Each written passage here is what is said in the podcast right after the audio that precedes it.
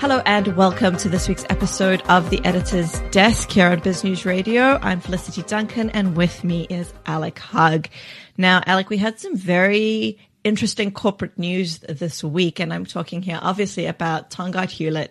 We saw the uh, the board requesting a temporary suspension of the listing over some questions about the accuracy and fairness and reliability of their published financial results. Now, there's been quite a bit of coverage around this, but I have found it quite a difficult story to follow and I can't really tell exactly what's going on. And I know you've done a lot of work on this and a lot of research. So could you lay out for us, you know, what is happening? Why did they request the suspension and how worried should shareholders be? Yeah, it's it's a it's a heck of a story, and my friend Tim Modise, who used to work with us on Biz News and then uh, went full time into the broadcasting field, asked me to go along to ENCA on Friday evening uh, for his show there, and uh, he said he wants to talk about Tongaat. So I've I've done a lot of work in preparation for that, and and it's good that we can unpack it here. Just just by way of background, it uh, it was started in 1892. So for KwaZulu Natal, it's always been the biggest or one of the biggest companies. I think recently Aspen got a little bit bigger than Tongaat, but it's for the for the province. It's it's uh, it's it's iconic. Uh, employs 31,500 people, operates in South Africa, Mozambique, Zimbabwe, uh, Eswatini, and Botswana, and I think it's also got a, some operation in Namibia. Primarily a sugar company, and what it decided to do some years ago was to start converting sugarcane fields into property development. So that's why, where uh, the liftoff went for Tongaat Hulett. It was a very smart approach. You had all these sugarcane fields to the north of Durban, and they then have effectively built uh, what is now Umhlanga, uh, the, the, the hub or the new commercial hub of uh, KwaZulu Natal, and they have uh, a number of estates out there as well that they've converted from sugarcane fields. So all good. However, however, what has happened during all of this process is that it exposed Tongaat to the vagaries of the property market. And that's not very easy to get investors excited when you are up uh, one year and down the next. So over the time, over the past 10 years or so, there's been little things slipping in. Now, this you can only see from going back for it uh, on a 10 year basis on the accounts, but they've, they've started to capitalize more. Uh, and that means just for people who aren't accountants, what you can do generally when you are investing in the long term future of a business uh, for in this case, for instance, uh, growing little sugarcane plants, you have to you have to uh, replace sugarcane every eight years. So as you're growing the little plants, the investment that you make in them in growing the the, the new sugarcane can be what they call is capitalized. So the costs you don't take them up front because you're going to get the benefits over eight years. So you capitalize it. But now that the, the danger here is that this thing can get out of control because it becomes an easy way to shift costs off your income statement, off your profit and loss account into a, into capitalizing them. And while you're capitalizing them, then you're growing your asset base. So your asset base looks, looks bigger than it is and your profits look higher than it is. And it gets really dangerous when you start borrowing money as Tongaat Hulett has done. Now, this company's uh, share price in 2015 was at 165 Rand a share it was suspended, as you said, on the, um, think it was the 10th of June at 13 Rand 21. So it's a negative, negative 10, in fact, a negative 20 bagger. Uh, the, the holy grail in investing is to get a 10 bagger, get a share that goes up tenfold. This one has gone down 95%. So w- what's happened is that over the years, as they've been capitalizing more and inflating the balance sheet more, they have got out of control and also have been a little over optimistic. Every year, the, uh, the, the management would be asked, "What is, uh, what are you going to, what's going to happen next year?" For instance, with the sugar production, they've always been saying we're going to make a million tons, a million tons from South Africa, and they've never got there. There's always been a problem here and a problem there, and uh, because of a charismatic chief executive um, in Peter Staude, a, a, a really solid, uh, salt of the earth kind of guy, uh, people believed him. And June, last year, a investment analyst at Investec uh, blew the whistle and said there's a problem here. Had we listened to him or those people who own Tongaat Hulett shares, they would have sold the shares at 80 Rand a share rather than 13 Rand that it was suspended at. Uh, after he blew the, he said that there was something wrong. Um, a, a, guy I know who's a, a shareholder in the company went and unpacked the financial results, then went to go and see the, looked at it over a decade, then went to go and see the board of directors, laid out to the board of directors that the cash flow uh, statement and the profit statement uh, don't correlate very well. In other words, something funny is happening here because your profits are are growing at a or, or, showing one number, but your the cash isn't coming in. So what's happening? And they poo-pooed him to begin with. Then there was a new chief executive that was appointed and took over at the beginning of this year, uh, an ex-SAB Miller guy called Gavin Hudson. He took over on the 1st of February. And immediately after that, he had, he, well, before he took over, uh, he started looking into the company for a strategic review. But very shortly after that, he came to the, he, he unpacked things. And I guess new chief executives' brooms do sweep very clean. And he uh, got, took fright at what he saw. So you've had investment analysts saying there's a problem here. You had uh, a shareholder telling the board there's a problem here, and suddenly the board uh, woke up on uh, in, in earlier this year, and in particular in March this year, and then started issuing statements. On top of all of this, they have a, a Black Economic Empowerment Scheme, a BEE scheme, which went sour so the BE shareholders should have had 20% or 18% to be specific of the company. They no longer had the 18% off net. They had to pick up 9% of that each. Then you had a, a, a situation that the, uh, so you got a, an overhang of stock there. And then you have a that uh, on the 16th of May, the company realized that uh, the it, it, wasn't going to be able to continue meeting its covenants. Now, when you are when you borrow money from the bank, the banks put in certain uh, barriers, if you like, and if you go beyond that barrier, uh, if you say, for instance, your cash flows fall out of bed, or if you lose too much money, or uh, you do something that that wasn't agreed on, at the time because the banks will only lend you money on the basis that you can repay it and they can get their money back. And if you start breaking those, what they call covenants, then you're in trouble because the banks can come in and pull the loan out immediately and basically bankrupt the company. And the, this is a company that's got uh, around 11 billion rands in debt uh, and it is a company that was generating profit of about 500, supposedly 500 million rand a year. So it's got a lot of debt, you know, to, you to generate a lot of profit to, to pay off that debt. What happened was in May, uh, the banks then started panicking and they said that you're breaking the covenants. Um, this was after the new chief executive had started uncovering things that they weren't very happy of. On the 27th of May, the chairman of the audit committee resigned from the board. Well, that tells you something as well. And then on the 31st of May, uh, the, the board really owned up, if you like, fessed up and said, uh, the financial statements uh, have not been, are not correct. We, they were overstated. Our equity was overstated in the 2018 numbers. That's to March 2018 by between three and a half and four and a half billion rand. Um, that wipes off about 40% of the equity that they stated uh, or that they had in the numbers. And of course, suddenly you start realizing that there's something very, very wrong here.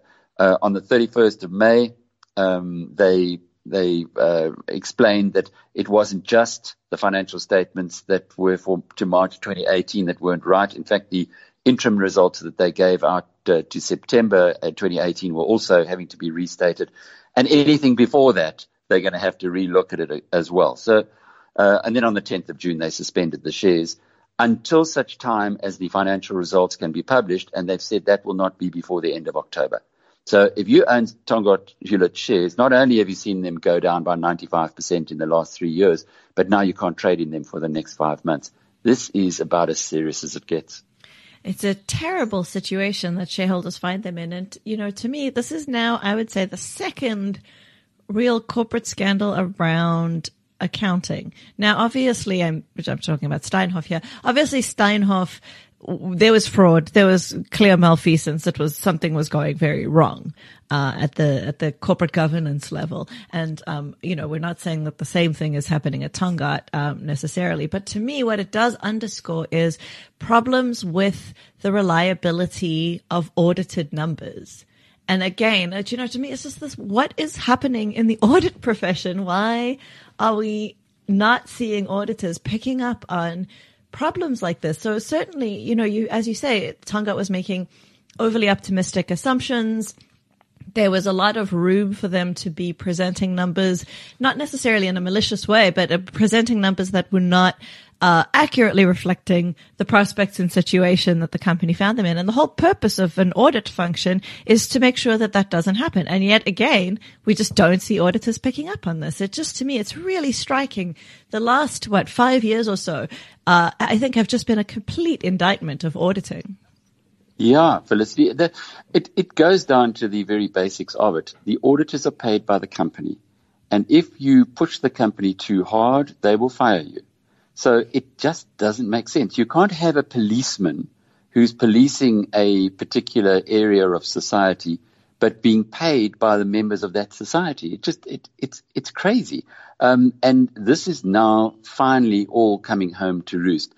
I, I feel for the guys at Deloitte because what happened with Steinhoff was not under their watch. There was a audit company in Germany that was colluding with Jooste, who effectively was just writing out fictitious invoices, um, you know, bolstering the profits by saying, "Oh, we say we sold, uh, we did we did sales which they never did." So it that was just pure and simple fraud. In this case, the auditors work for Tongaat Hulett, Deloitte in in both instances. They then told by Tongaat Hulett property division, "We're going to sell this the this property. The money is coming in." Etc., etc. And then it doesn't come in in the next year. Oh, well, it's coming in in the next six months or so on. And the accounting principles or the treatment of the uh, of the base of the basics in the financial statements. If you get it wrong in one year and you allow the uh, the numbers to be inflated, then next year you're working off that inflated base. Now, as you know, the power of compound interest also works in any kind of number. And before you know where you are, you look back over 10 years.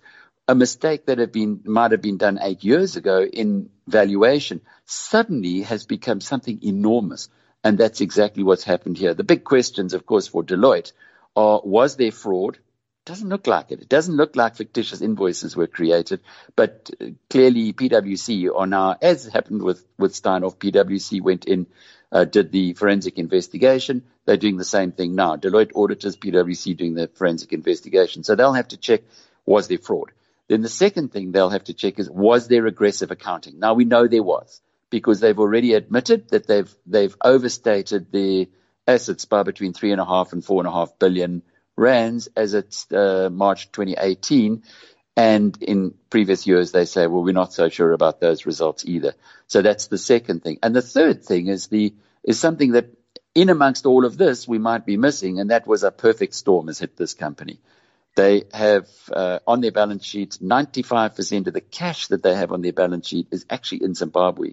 And Zimbabwe ain't letting them get that cash out. So there's uh, more than $200 million so if you look at the Tongaat balance sheet and the cash looks pretty good, you know, two and a half billion rand in cash, but actually that's not, it's, it's not cash. It's not even near cash. It's money that's stuck in Zimbabwe that you cannot pull out to use anywhere else. Why wasn't that accounted for correctly? There are all these issues. Maybe, maybe what management said to the auditors was, no, well, we can get the money out of Zimbabwe. We, You know, we've got contacts and whatever. We now know that that isn't actually the case. The other thing was the collapse of the property market in KwaZulu-Natal. What the valuations they have on the 25,000 hectares of property that is in the portfolio, and is under cane fields, is very different when you have a, boom, a booming property market to a collapsed property market. Do you know that they haven't sold a property in Tongaat Hulett since September 2018? Not one property.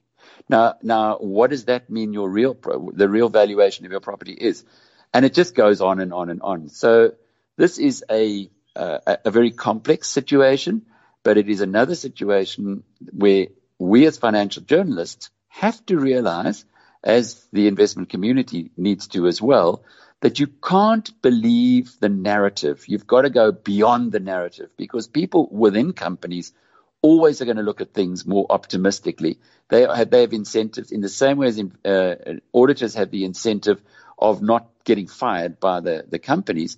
The, the managers have the incentive of their own share options. So we've got to be, uh, we've, we've got to realize where a person comes from, where they speak. They might not be wanting to spin and mislead you, but on the other hand, uh, it's very difficult when you have such a huge vested interest to perhaps be completely open and honest. Yeah, very grim situation all round, and one hopes that you know we get some sort of resolution to it. But as you say, we're looking at least October here, which is very, very worrying for shareholders. Now, Alec, and on a personal level, you've had a bit of a milestone this week that I wanted to talk about. And that is that you have, um, after a lot of very, very, very hard work, you have finished the Cyril Ramaphosa audiobook. You're done. Oh, Felicity, it, it's, it's been an incredible journey. Uh, when I started, when, when I first read it, um, Anthony Butler's biography was 10 years old. Uh, and it was just superb.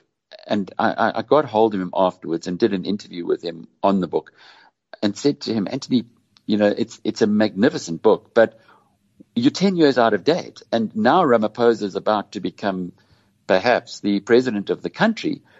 Is it not time to update? And he said, funny you should say that because obviously he'd been working on it.